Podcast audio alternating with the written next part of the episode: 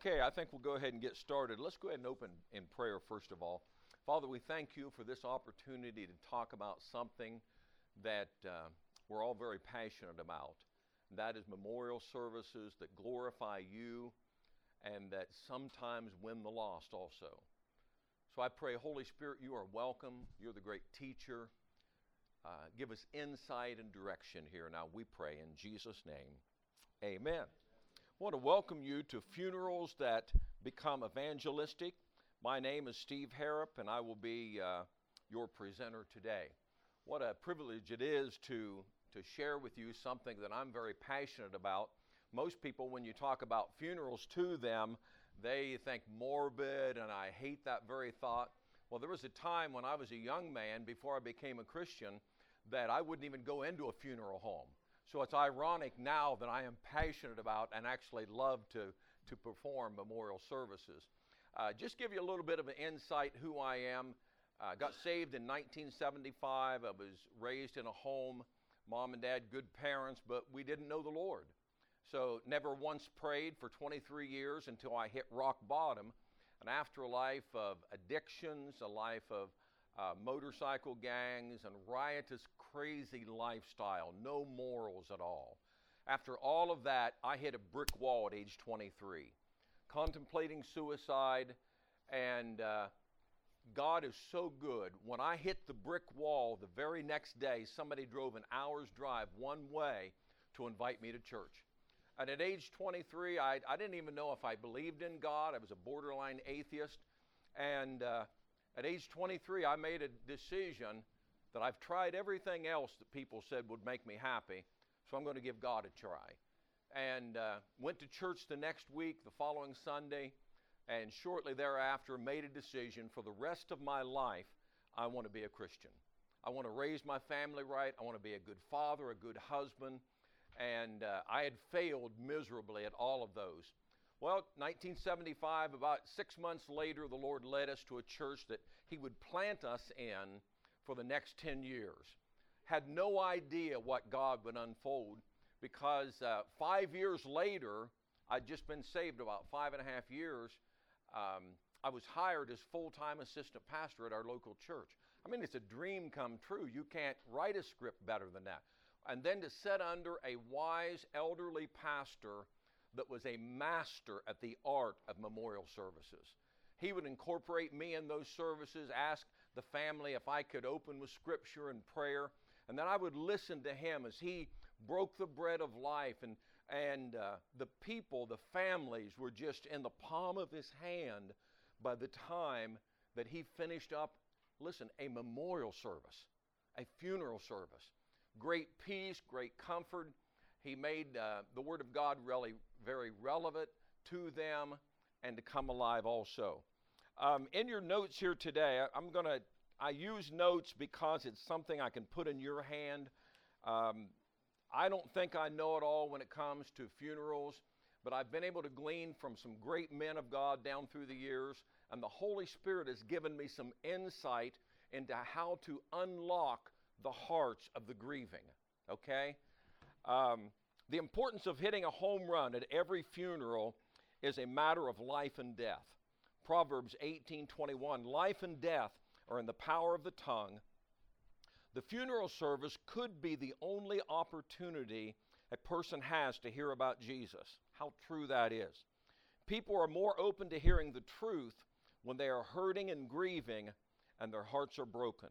You never know who is going to be there. Be prepared. How many has ever gone in to perform a memorial service and you thought 10 would be there and the place was packed, uh, standing room only? We've all been there. And you got to be ready whether there's two or there's a hundred and two there. Be prepared. And if you're prepared, you'll walk in there. You might look out and see the mayor sitting there. You might see some attorneys and, and influential people in, their, in your community. And you can't be moved by that. You've got to be ready and know that God is with you and you're on a mandate to deliver the Word of God to these people that day. So be prepared, know what you're going to say. The Holy Spirit will add to it. He is faithful if you are prepared. Be prayed up, ask intercessors to cover you and the service in prayer. Listen, every word that comes out of your mouth, they're hanging on to. Every word is powerful. You either add to their pain or you lighten their grief. Um, here recently, I was at a Rural King shopping, one of my favorite places to shop. Being that we have a little farm, okay? And uh, so I'm in there and I run into a guy that I've known for years. He gives me a big, great big guy, gives me a big ha- hug. And I said, How you doing? He said, Well, I'm, we're doing pretty good. He said, You know, I lost a family member. And I said, Yeah, I heard about that. So sorry to hear about that. We talked a little bit and I said, Where are you going to church now? And he said, I'm not going to church and I probably never will again. And I said, Really? Because I knew he had been a Christian, been active in a church for a long time. And he said, you knew um, about the funeral a while back. He said, I called upon a certain pastor, mentioned his name, and he said, while he is reading the obituary, the names, he, he uh, stumbled over some of the names. And he said, Oh, I know you folks are going to shoot me for stumbling over all these names. I, I hadn't told you yet that the funeral that he was preaching was that man's 15 year old son that had committed suicide, shot himself. So every word that we say in funerals like that, you've got to know what you're going to say. When you first start out, it's tough. Um, I've put some stuff in the outline here that you can go by, you can memorize.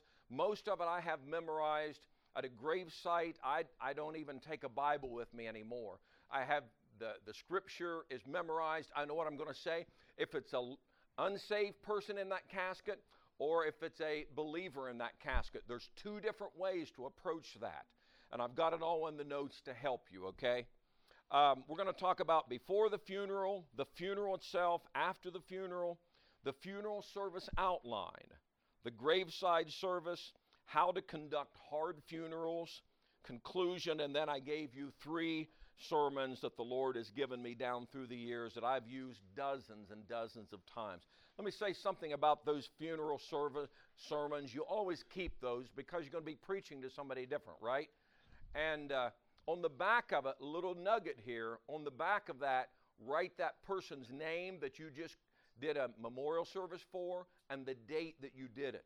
Because later on, you're going to be called upon to preach to that family again. And you're going to wonder, okay, what did I preach the last time? And you never want to repeat yourself again. So if you just write that down, it will save you a lot of grief and it'll help you to pray and find that right word. Okay, before the funeral, the sec- success of the funeral begins long before the person's death. It's been said that 89% of people that get saved do so because of a meaningful relationship with a believer. A little testimony 25 years ago, our head usher today um, has been an usher for 25 years in the church.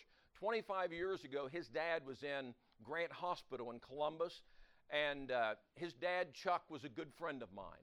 I went to visit him, and, and I met his son, Rick, and I'd never met him before.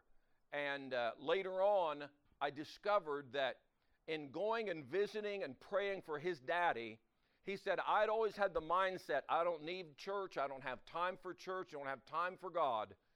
But he said, when you come up and prayed for my dad, I thought, I want to go to that man's church. I want to hear him preach. And shortly thereafter, his daddy died, had the memorial service, and he got saved at the memorial service. The very next Sunday, he's in church, and he's been there for 25 years. One of my best friends, never given me a moment's trouble. I'd like to win thousands like him to the Lord, okay? He's been nothing but a blessing to me and to the church. Um, next, number five is when the funeral director contacts me, this is important, about officiating a memorial service, I always text him or her and ask for a contact person and also the phone number. And I save that in my phone. I put it under souls and then their name and something that'll trigger that person. So if I'm calling them or they call me, it pops up on my ID. I know who's calling. And uh, it's important. I'll share a little bit later why it's important to have the contact person of the family. That's sort of the spokesman of the family. That's the one that you want to get all the information you can about from that person about that person that just died. Okay, the funeral itself, there are two main ingredients to the memorial service. I call them the silver and the gold.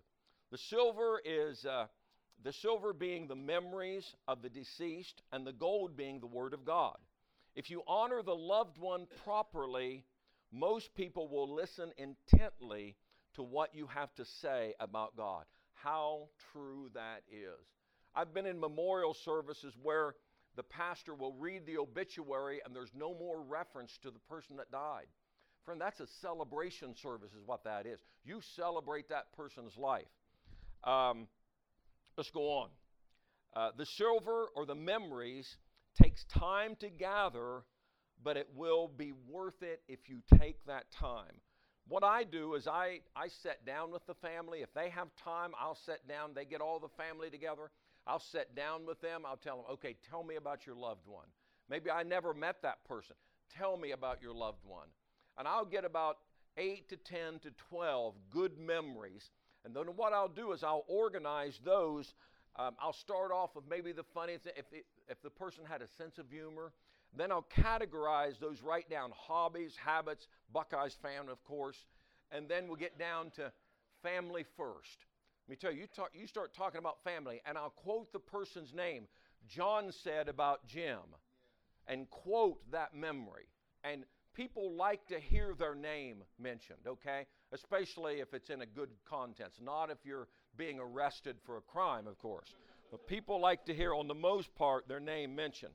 Years ago, I learned a valuable lesson. It was grievous because you want everybody to be satisfied when you get done with a memorial service. And uh, I think there was 10 people at that service that day. When I met the daughter of the, the deceased father, there was no other relatives, no, no grandchildren, no siblings, no aunts, no uncles. And I asked her, I said, Now I don't know your daddy, but tell me some things about him. She said, Well, I can still hear. He liked to fish, liked to hunt, and he was a good, good dad. I say, okay, that's 10 seconds. Now I need about 10 minutes of this. Uh, and you know what? I pried and pried, and she clammed up. She would not talk to me, wouldn't give me any more memories. And in the memorial service, I looked down, glanced down at her, and I could see her displeasure. And I could read her lips. It's my dad's funeral. Well, I said everything she told me to say. So I made up my mind right there. If the family won't talk to me, give me some of the silver. I'm not giving them the gold because they're not going to listen to the Word of God. If, if they're not satisfied, they'll shut me off. So I'm just determined. Okay, call me stubborn, but I learned a valuable lesson. Make sure you get some good memories to share there. You say, what's this have to do um, about when it comes to winning souls for the Lord? It has everything to do. Because if you make people mad, you're not going to win them to Christ. Okay? Okay, number four is the second gem is the gold or the Word of God. Jesus said in John 6 63, The words that I speak unto you are spirit and life. Pray for the right word to share in the memorial service.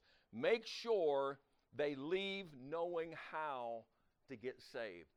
If we share with them the love of God, and we should, but we don't tell them how to get right with God, you know what they do? They walk out of there saying, God loves me, I'm going to heaven, I'm good in my sin. Okay? You're going to misrepresent God. So I shared that with a United Methodist pastor friend of mine recently. He said, Steve, I'm going to have to rethink the way I conduct memorial services now. You think about it, you got them right there in the palm of your hand. You tell them about the love of God. Just tell them how to take that next step. Not everybody knows how to repent and get things right with God. So, sharing a sermon or a sermonette at a funeral is not rocket science. Just keep it simple, keep it very practical. Just reading 15 minutes of Bible verses out of your star handbook doesn't get it. I mean, after the second verse, they've turned you out off. They're not hearing a word you have to say, okay? So make it relevant, something that they can apply to their life. Take it from there and uh, build upon. Number three is after the funeral. Wait a week to 10 days and call that contact person. You've got their number, okay? Let them know that you've been praying for them, ask, How are you doing? Offer your services. I do free counseling, I don't charge a penny. I, would be glad to help in any way that I can. A year and a half ago, a member of our church was not a member of our church. I hadn't seen him since I was an assistant pastor for about 40 years. He, do you remember me? And I'm thinking, help me out a little bit here. When I saw him, of course, I recognized him. His wife had just passed away. He asked if I would do the honors. I said I would be honored to. Um, after the service, I called him shortly thereafter, had coffee with him. We went out to breakfast several times. I befriended him, introduced him to some other guys at church that I felt like could really help him. And several times he's told me, Pastor Steve, I don't know what I would have done without you. We tend to think that after the funeral, people don't want us around. We're, we might be their lifeline to, uh, to get them through that crisis time. Offer grief counseling. Um, number three is recommend grief classes. A lady at our church, her husband passed away about two years ago, and after about six months, I asked her if she would like to start a grief class. She said, Well, I don't know, let me think about that. And she came up with a monthly support group for widows, and they're still doing that today. It's a great support. So, anything you have, if it's uh, grief classes, a lot of hospice care does those, um, steer them in the right direction. Offer a special service at your church on Memorial Day. We call it a celebration of life service. Call the contact person or have your secretary do that uh, for the family. Ask for a photo of their deceased loved one and invite them to join the service. You know, last May, I did that for a family that early in May, um, a man's wife had passed away, and they'd been married 50 some years, and he was just heartbroken. When I called and asked him for a picture, told him what we'd like to do, he said, Sure, I'll give you a picture. And, and I invited them to the service. And I'll be honest with you, I, I really didn't have much hope of seeing them. I, I say them because it was not just him, but his son, his daughter in law, their children, and family members came for that celebration of life service. And we honored her. And, and uh, long story short, he's missed one Sunday in the past year. Now, that, this May will be a full year. So you make connections, just one thing after another. What works for one doesn't another, okay? Others that have told me, I'm coming to church. Where, what time's your service? You never see them, okay? But then the one that you least expect, bang, they're there, and they bring their whole family in with them. So that's how you win souls through a memorial service. Number four is the funeral service outline. Um, I'm just going to go through this and read most of it. it it's yours to keep. Hopefully, it can uh, benefit you. If you're just starting out, it will greatly benefit you. If you're a veteran at, at memorial services, maybe there's something that you can glean a little nugget here and there. Opening scripture, I suggest the 23rd Psalm. Um, prayer, let your prayer reflect the Good Shepherd's care. You've just read about the Good Shepherd. Let it reflect God's care and love. My pastor used to say, Oh God, in that opening prayer, oh God, wrap your loving arms around this family. And sometimes he'd call them by name. And I'm telling and you, that, that is so comforting when you hear a prayer that's personal. It's not just a memorized or a written down prayer you get out of a book that's not relevant to the situation at hand, okay? Make it relevant. Number three is uh, read the obituary. I always open with, we are gathered together in loving memory of, and then I go right on into the obituary. Now, when I first started, I, I would write that down on that piece of paper that had the obituary. I would write that opening down. It's a nice transition line, it's smooth, and uh, it just leads you right into it. Um, I will stop reading. Okay, where am I at? A. I will always open with yet yeah, and B. Um, I like to stop reading after the last name of the list of survivors and then say, and I'm sure we can add along with that a host of friends and family that love John so much. It's just a nice way of closing that out, uh, making that personal. I don't read the list of family members that have died over the past years. I, I don't see that as being as comforting, but if you if you you've touched the people that's there. Number four is share memories. I always like to open with my own personal memory of the deceased. If I never met the person, here's what you do. Um, I say this My only regret is when you mention the word regret, everybody's head turns. It's something about that word. I said, My only regret is that I never knew or got to know John. But after talking with family, I feel like I know him or her very, very well. I talk about opening up the treasure chest of your mind. Um, you might, might want to write that down. If you, that is so comforting when you start saying, okay, we're going to go through, um, we're going to celebrate John's life here now. And I just encourage you to open up the treasure chest of your mind and to reminisce and muse over all of those precious memories you had of your loved one. They will comfort you and they will help you. And I would, sometimes I'll add, whatever you do, don't kick yourself because you wish you would have done that, this, or wish you'd have done that. We all have some regrets when we lose a loved one. But your loved one wouldn't want you to kick yourself. Think about those good memories, and they will help to comfort you and help you in your grief process. Um, another good line there is memory is one gift of God. The poet said, Memory is one gift of God that death cannot destroy. Okay, number five is, is the sermon. Approximately 10 minutes is what I try to keep the sermon. If you know what you're going to say, you can say a lot in 10 minutes. If you're not sure of what you're going to say, you're probably going to ramble for 20, okay? Um, that's a preacher in us. Pray and make sure you have the right word for that service. You're not going to preach about heaven if you knew somebody most likely didn't make it there, okay? That's not the sermon. There, there's sermons that you can minister to the family that will help them, but you just don't go there. I like to memorize the outline, it flows better with the Holy Spirit's guidance. Always end every sermon with salvation. I share with the people here's how simple it is. Most people think it's hard to get right with God. Here's how simple it is to become a Christian repent, believe, and receive. And I break those three, three thoughts down in just a minute or two about repenting, believing on the Lord Jesus Christ with all of your heart, and then receiving Him, inviting Him to come into your heart and into your life. Number six is the closing prayer. I invite people to uh, pray a prayer with me if they want to make peace with God and become a follower of Christ. There's been times when almost the whole room pray out loud the sinner's prayer with me. There's other times they're not praying out loud, but I just you can feel it there's some people that's calling upon the name of Jesus. You never know who's going to get transformed, who's going to get changed um, in that memorial service.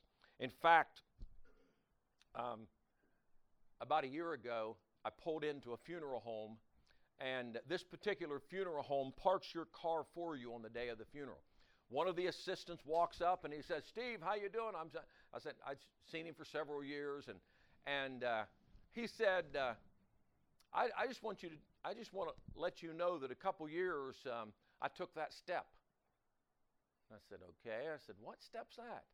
And he said, after you preached a service here, a memorial service, I prayed that prayer with you. He said, I gave my life to Christ and and I have a church home. He lives down around Corning. He said, I, I go to my church and and he said, I've been going to tell you that. Now that you wait two years to tell me this. Okay, thanks. But you see how important it is? Here's a funeral director, an assistant, that prays a prayer. So you even if nobody prays that prayer in that room, listen, they heard how to pray that prayer. So in a crisis time, they can the Holy Spirit will bring that back to them. It's it's not just reaping a harvest right there. It's seek it's uh, sowing seed at that very same time. Number seven, then I'll say, uh, services will be concluded at the gravesite. May God bless you. Okay? Just a nice sign off.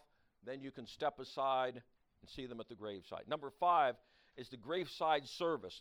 I keep that short and sweet there, okay?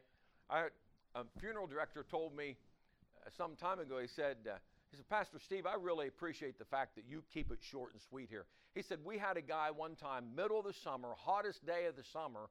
A preacher said, Now I'll be, I'll be brief here. He said, An hour later. He said, We were sweating, we were about exhausted, about to suffer heat stroke. It was so hot.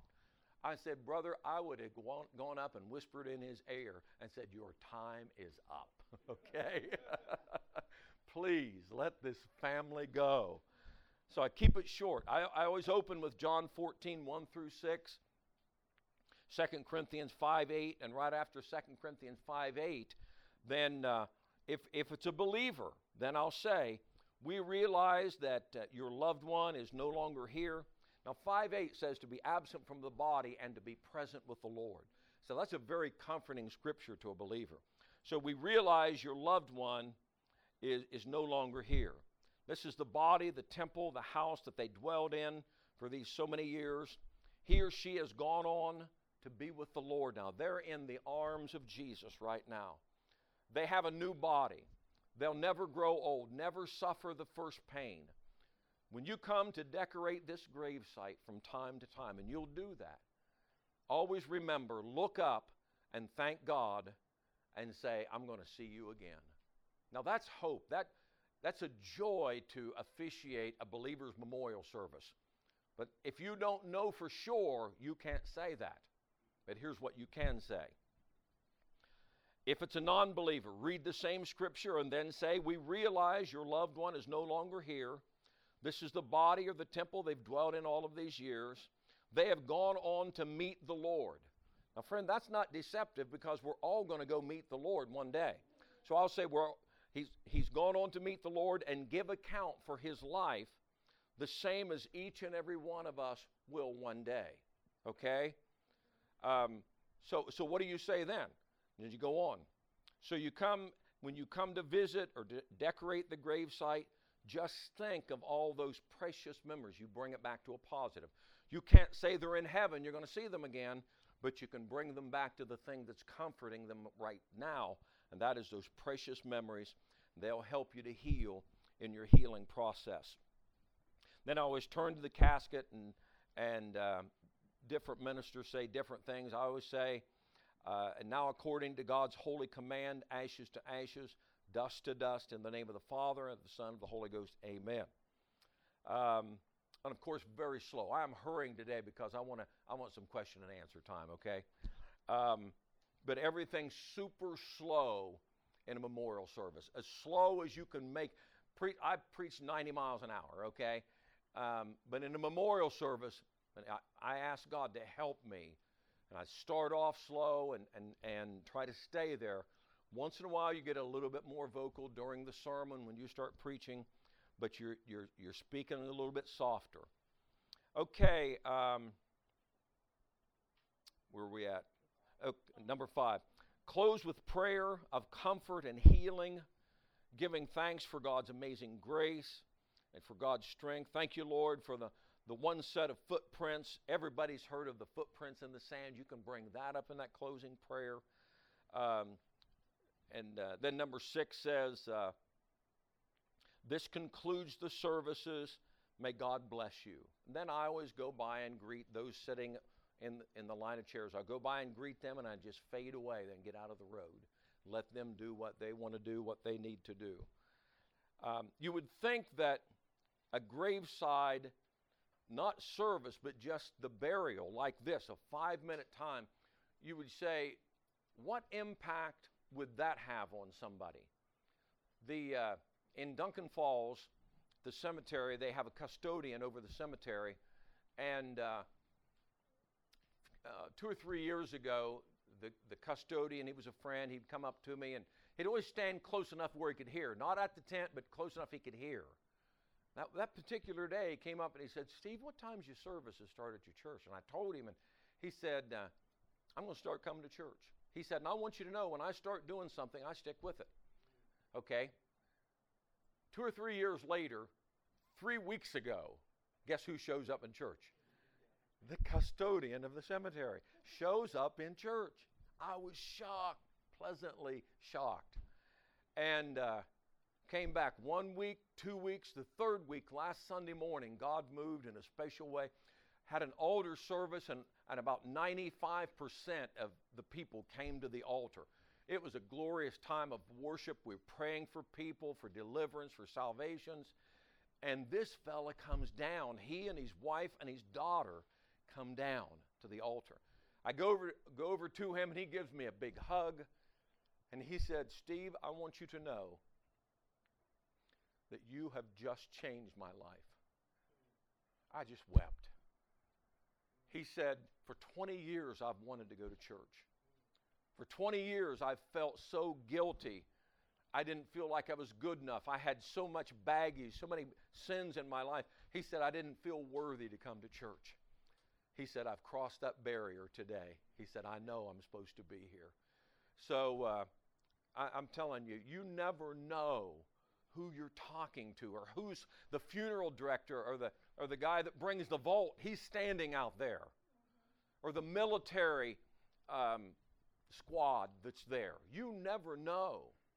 Go out and shake their hand. Thank you for coming. God bless you. Thank you for your service. And uh, prefer them ahead of yourself. Number six is how to conduct the hardest funerals. Check and see what time it is. Oh, we're doing good. 136 for those who's counting. How to conduct the hardest funerals. It's, it's not fun, but somebody's got to do it.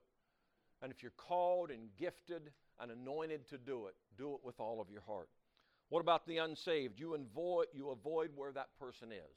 You just don't go there. Don't give false hope. Pastor MC preached a, a woman into heaven. Her nephew attends our church.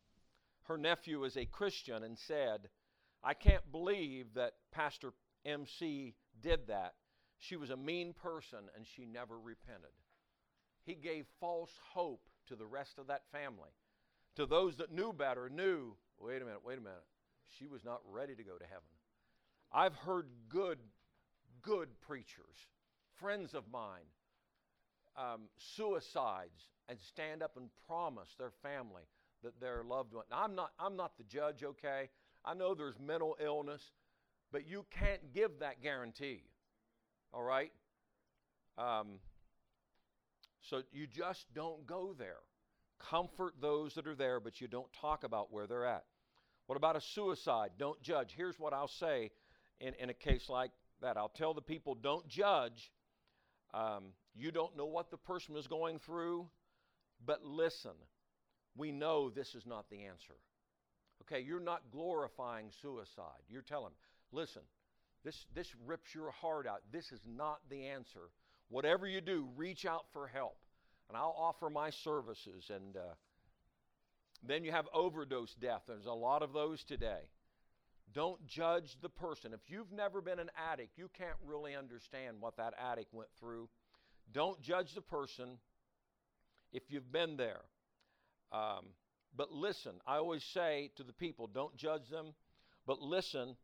If you're struggling with addiction, there is help. Come talk to me. See me after. I'll give you a, a business card. Call me anytime. Let them know that is not the answer. There's help for your addiction. If it's a baby or a child, those are the hardest. Um, I'll be honest with you, I've never seen a family comforted very much at that time. They're just, they're just overwhelmed with grief. The only thing you can do is say uh, you can comfort them with the truth that the baby's in heaven. Tell them how they can see the child again and how to get to heaven themselves. The conclusion. I would rather officiate a memorial service than conduct a wedding. It is an opportunity to make friends, help the hurting, plant plant the seed of the Word of God, sometimes win a soul and add to the kingdom of God. Proverbs 11:30 says, "He that winneth souls is wise." Matt, a local funeral director, told my wife, "Steve has taken funerals to a new level." She said, "What?" Yeah, she said, He said, You wouldn't believe the funeral sermons I've heard down through the years. He's taken it to a different level. Uh, one of his assistants recently rededicated his life to the Lord, went back to his home church. The guy would hardly speak to me before. Now, when I go to that funeral home, he comes up and talks to me. After every funeral, he'll say, Oh, Steve, that was a good word. Thank you so much. I had no idea the guy was, was, was a backslider, but when he got back right with God, but it was in a memorial service that he got right. Okay? So take that opportunity. Uh, sharpen your sword, hone your skill. What are people saying about your funeral service? Hal Davis. Anybody know Hal Davis, a great camp meeting spirit preacher for the AG? Um, you've probably heard this, Dan. Um, he used to say, Read yourself full, pray yourself hot, think yourself clear, and you'll preach the Word of God. I met him when I was an assistant pastor, and I, I was, I was uh, just amazed at the way that he delivered and expounded the Word of God. He was a preacher's preacher. And after one of the sermons, I went up to him and said, uh, Brother Davis, what nugget can you give me to help me to grow up one day and be a preacher like you? He said, Read yourself full, pray yourself hot, and think yourself clear. Thinking yourself clear, sometimes that's the one we stumble over because thinking yourself clear involves the Holy Spirit. The Holy Spirit just speaking to your mind and reassuring you, you've got my right word. And uh, God knows what we need, doesn't He? Before every memorial service, when I'm praying in the side room, I'm not out le- laughing with the funeral director. I'm back in the side room and I'm back praying and praying in the Holy Spirit. And I'll hear the Holy Spirit whisper to me, I'm with you. I'm with you. When God tells you He's with you, it doesn't matter if you're getting daggers thrown at you while you're preaching. God's with you, and you speak with boldness and clarity the word of the Lord. Um, Ronnie Brock, a great pastor, evangelist, friend of mine from the Church of God, used to say, You can't fake love. People know if you really love them and really care them about them. People know your heart by your words and by your actions. Let people hear and see Jesus. Now, here's uh, one of my favorite sermons that I've preached many years, um, dozens and dozens of times. Uh, three things everybody needs to know. Everybody needs to know that God loves, God cares, and God forgives. Now, on the back of that that uh, outline, like I said earlier, if you'll write down that person's name, you can preach that dozens of times and never preach it to the same people. Okay? I mean, if it's hot one time and the Holy Spirit says that's what I want them to hear, give it to them, okay? Now, when, when you talk about the love of God, um, put some personal touch in it. There was a time when I wondered if there is a God, how could God love me? I think a lot of people are there. It's, it's, it's something that people deal with. Um, so God cares, God forgives. Look at number three God forgives. The two hardest words to say in the English vocabulary is I'm sorry. Yet they are the most liberating. Then you can go into repentance. What, what repentance is all about. I like using the example of the slate chalkboard. Some of us are old enough. They've still got slate in this room. This is an old building, I'm telling you. After every class, the teacher would take that eraser and erase everything that he or she had written on that board. And that's what God does when we repent. A lot of, a lot of preachers shy away from repentance. That's a good thing, okay? God erases all of my sinful past. I say, that's good news, okay? Now, you don't do that beating up on them. You can't preach hell, fire, and brimstone at a funeral service and think that anybody's going to want to get saved. I've heard preachers say, I gave them hell, fire, and brimstone. Said, How many got saved? Yeah, you ripped them to pieces. They were already bleeding, and you ripped the scabs off some more. So give it to them with the love of God, but tell them how to get right with God. Um, the account of the, the two thieves, one on each side of Jesus, one repented, the other didn't. Um, number, number, uh, it would be A, B, C, D, E, F. Here's how simple it is to, uh, to be forgiven and to go to heaven. And then I deal with repentance, believing on the Lord Jesus Christ, and then receiving. Now, when it comes to repentance, as a good illustration is, I tell them, okay, you ever you ever want to get right with God or wonder why God is so far away? Well, sin is like a wall that separates us from God. God's on the other side of the wall. We can't talk to Him. But Jesus came and took that barrier down so that through forgiveness of sins, we can come into right relationship with God. And I love using the illustration um, about when Jesus hung on the cross. It was like he was reaching up with one hand to God the Father, reaching down with the other hand to fallen mankind, you and I, and bringing them back to restoring relationship. And the very thing that Adam and Eve lost in the Garden of Eden, God came to restore through Jesus Christ, our Lord and Savior. So we're going through repentance and then believing that Christ died, was raised on the third day, then receiving. Christ stands at the door of your heart and knocks. I, I always, I'll quote that scripture and then I'll knock on the pulpit. One day I was preaching a funeral and I got to that place. Jesus is standing at the door of your heart and knocking.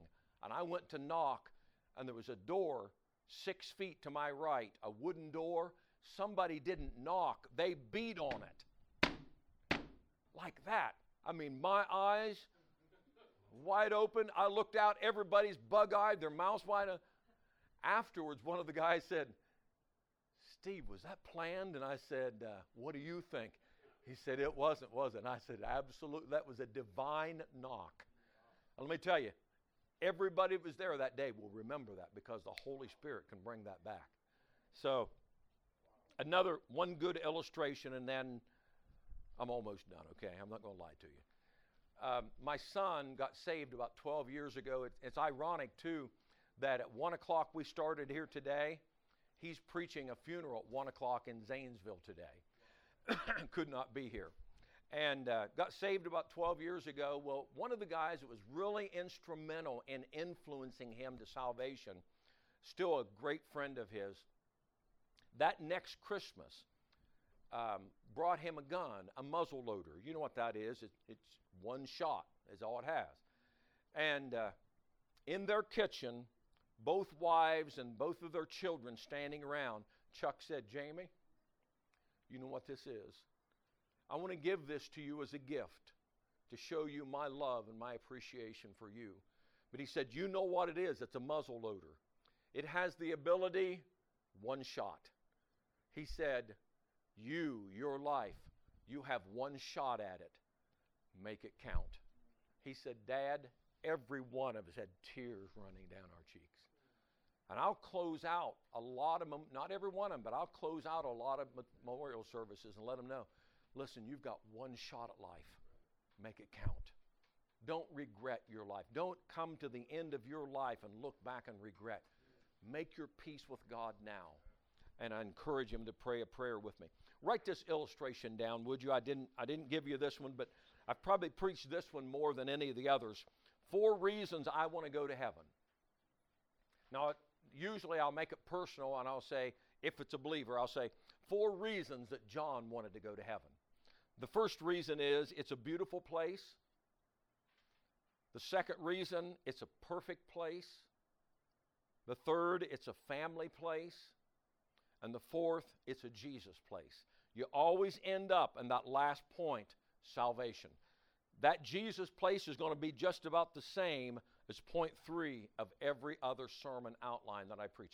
It'll have a little different twist, use a different illustration, a different um, uh, Bible story or something, but it'll always finish. So, beautiful, perfect family and Jesus. You can fill in the blank. Talk about how beautiful heaven is how perfect heaven is. There's some things missing there. Revelation 21, 1 through 4 is, is the scripture reference.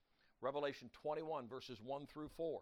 No pain, no sorrow, no heartache there. It's a family place, our family that's gone on to be with the Lord. We're going to be reunited. It's going to be a family reunion affair. And then, most of all, I want to see Jesus. The last two is uh, at the end of the day. Um, the Lord gave me this about, oh, probably four or five years ago, and I've preached it many and many a times. At the end of the day, uh, first thought is few things matter more than relationships. And I talk about at the end of the day, I evaluate every day. How many do that? When you lay your head on the, you evaluate, evaluate the day. Um, so, few things matter more than relationships. Number two, few things matter more than destiny. Talk to them about their destiny. Um, are you fulfilling your destiny? What is destiny? Answer that question for them. Number three is nothing matters more than that day. Because in 2 Corinthians 4 8, the opening text there, Paul talks about that day when he stands before the Lord. Then the last one is I want to answer some questions for you about heaven. Uh, where's your loved one? Will I know my loved one over there? And the Bible's very clear, yes. And then number three, of course, is how do I get to heaven? Okay? All right. That's enough uh, questions and answers. Yes, brother. On page four, uh, number five A, you, you made a comment about that and I didn't get it written down. Number four, No, five A, page four, five. Okay. The sermon, approximately 10 minutes. after that A. Okay, uh, pray and make sure you have the right word for the service. Um, I will memorize the outline. Did I talk about memorizing outline or? Okay. Um, okay. Okay. Anybody else got any questions? Yes. So, um, if you don't know the person, like, how do you, do you ask them if they were Christian or just by like the stories that they tell you? Is that? What? Yeah, that's a good question because when I'm talking with the family, now you can talk with the family in a group. Some of them say, "No, just call me." Talk over the phone. Others, you mingle. How many go and mingle during the calling hours? I always do that anyway. You're going to miss some in the group. You're going to meet that uncle that he was very close to or somebody. And uh, so uh, I got off track. What was your question? Um, so if you don't know the person, Uh huh. um, like, is the, do you ask that contact person, like, they go to church or they're Christian? Did you, do you ask them that? Oh, thank you. Yeah. No, um, a lot of times that will come out in the conversation. They they love the Lord, so sometimes I'll ask them, um, "Did did your loved one go to church?" and get the ball rolling, and they'll they'll talk. And then sometimes they'll open up and say, "Yeah, they they read their Bible every day." And I said, "Why didn't you tell me that?" Okay, so you have to keep fishing, see, and uh, um, so if so, and and sometimes I'll just come right out and ask them, "Did your loved one know the Lord?" and and if they oh yeah they or well I'm not sure if they're not sure we don't go there okay we just avoid that subject yes brother. Um, what if, uh, you know, you said keep it short at the grave site there. uh-huh someone in the family wants to, like, sing or something like that, or. Uh, oh that's fine that's up to them my time is going to be less than five minutes if they want to testify or sing songs I've, I've had them just take off and sing and sing two or three old hymns right there around the casket and we don't hurry them whatever they want to do that's their time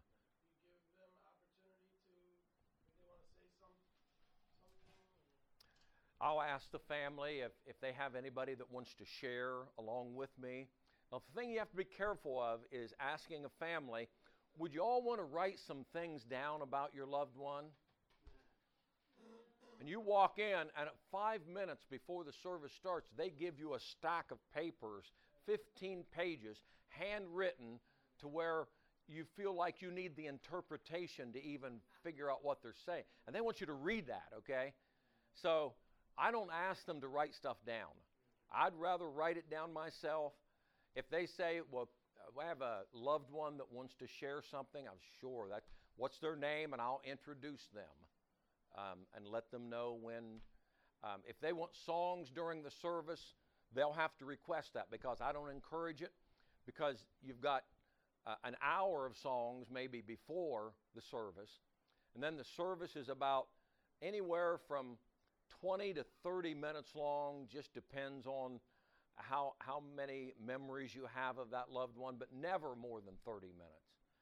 And, uh, but if you add two or three songs in there, now, if it's, if it's where you have, say, uh, uh, four or five preachers that are taking part in a service, that's going to be a long service, okay? I mean, bring your sack lunch, okay? I've been to two hour long funerals before. That'll wear you out. I mean, it's a stressful time, it's emotional time. Yes, brother. I'd just like to say that when, whenever I invite people to speak during a service, Uh huh. I give them a timer. There you go. I normally say, try to keep it between five to eight minutes. Uh huh. And you're going to have people be conscious of that. Yeah. Uh, and obviously, there's going to be some people that will abuse that, but Yeah. it's not, not. That is so wise. Or find out how much time do you need, or and you know, I'll ask a family now: is so and so wants to speak? Did you give them a time limit? Here's the reason. Um, a lady passed away. She had a friend that uh, she'd run around with a lot, and they had run around. Okay, and uh, uh, she gets up there. I think it's a roast instead of memory, a good memory. It's a roast. I mean, we went out and we were drinking in a bar. Next thing I know, she is gone, and, and the next day she shacked up. She took off with another guy, and I'm thinking, I can't believe you. Oh, yeah. I mean, so, and she went on for 20 to 25 minutes. You know where my sermon went? Right back in my pocket. And I said, three things you need to know God loves you, He cares about you, and He'll forgive if you'll ask Him. And I condensed that about three minutes. I, I broke that down, prayed a prayer, and left. okay? and you can't do any. After that, she, I mean, she destroyed everything there. Yeah. So you, there's times you, I could write a book on all of the, the goofs and blunders that I've seen or done in memorial services too. So anybody else? Any question? Yes, Jim. from the time that you get the call from the funeral director until you're, you know, uh, preaching the, the service, how, how much time do you have to prepare? You know, it varies. It might be a day, it might be a week.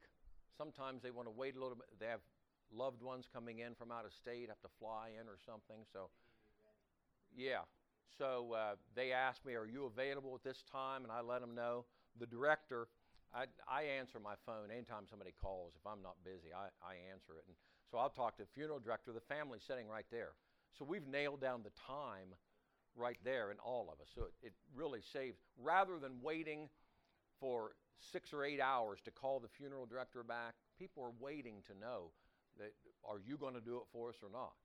So I, I try to take care of that just as quick as I can.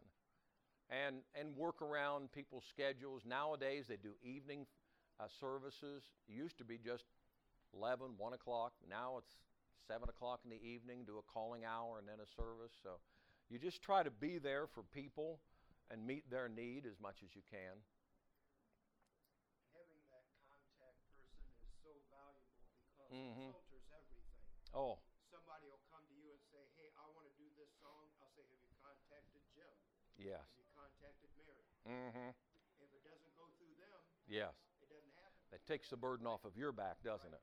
And it makes it much simpler. Uh huh. We've got two minutes. Got time for another question?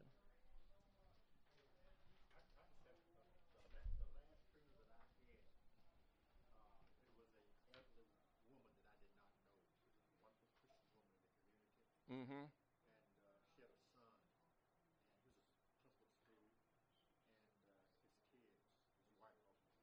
Mm-hmm.